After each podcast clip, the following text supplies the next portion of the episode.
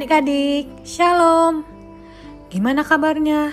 Kak Clara seneng banget bisa kembali hadir menyapa kalian dalam program Renungan Harian Audio Cerdas Berpikir, edisi kisah-kisah dan tokoh-tokoh dalam Alkitab. Semoga melalui program ini kita bisa sama-sama belajar untuk kehidupan yang lebih baik. Kita masih ada dalam pembahasan soal Daud dan para pengikut setianya terpaksa melarikan diri karena dikudeta oleh Absalom ya.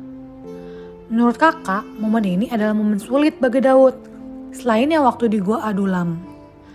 Tapi biarpun begitu, ternyata ada banyak pelajaran berharga yang bisa kita ambil. Makanya cerdas berpikir ngebahas ini dalam beberapa hari. Oke, kita lanjut ya. Jadi pas Daud dan rombongannya lagi dalam pelarian itu, dia ketemu dengan seseorang dari kaum keluarga Saul. Namanya Simei.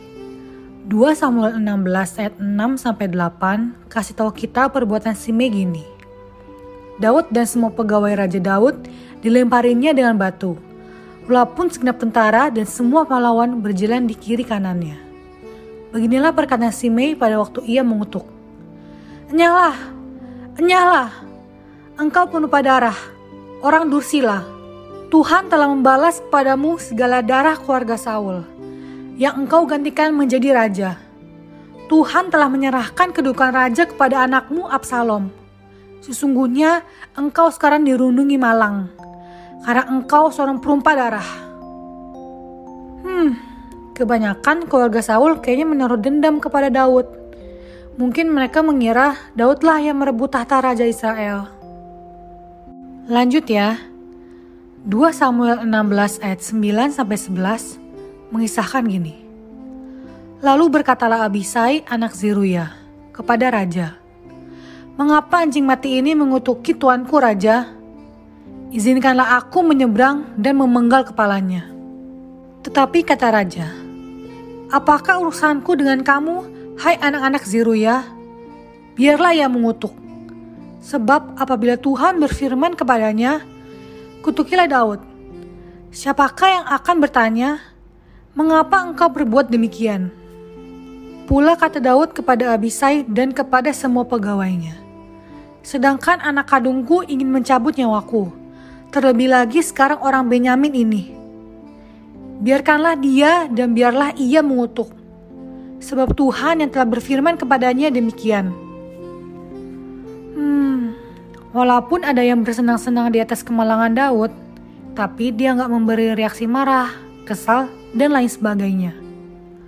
Alih-alih menyalahkan sikap orang lain, Daud lebih memilih mengoreksi diri.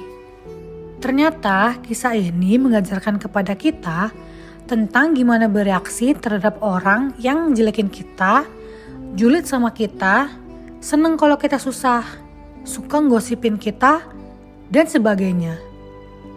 Ya memang tindakan mereka itu salah, dan kalau ada kesempatan, Kadang kita perlu memberikan semacam klarifikasi biar orang nggak salah paham sama kita. Tapi ada satu yang kayaknya kita lupa. Kitanya juga skoreksi diri.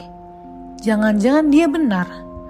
Kalaupun kita yang benar, jangan-jangan saat itu kita lagi diuji kesabarannya.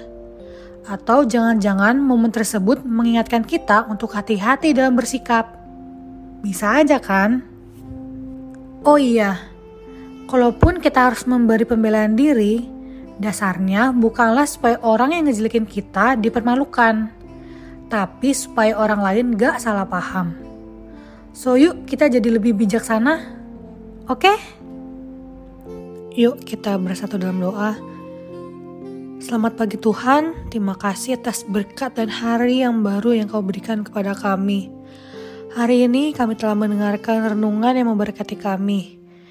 Tuhan, ajar kami untuk gak marah atau kesal kepada semua yang ngejelekin kami. Namun bantu kami Tuhan untuk terus mengoreksi diri. Apakah kami berbuat salah atau tidak? Bimbing kami terus Tuhan dalam setiap hal yang kami lakukan di hidup kami. Terima kasih Tuhan, hanya dalam namamu kami telah berdoa dan mengucap syukur.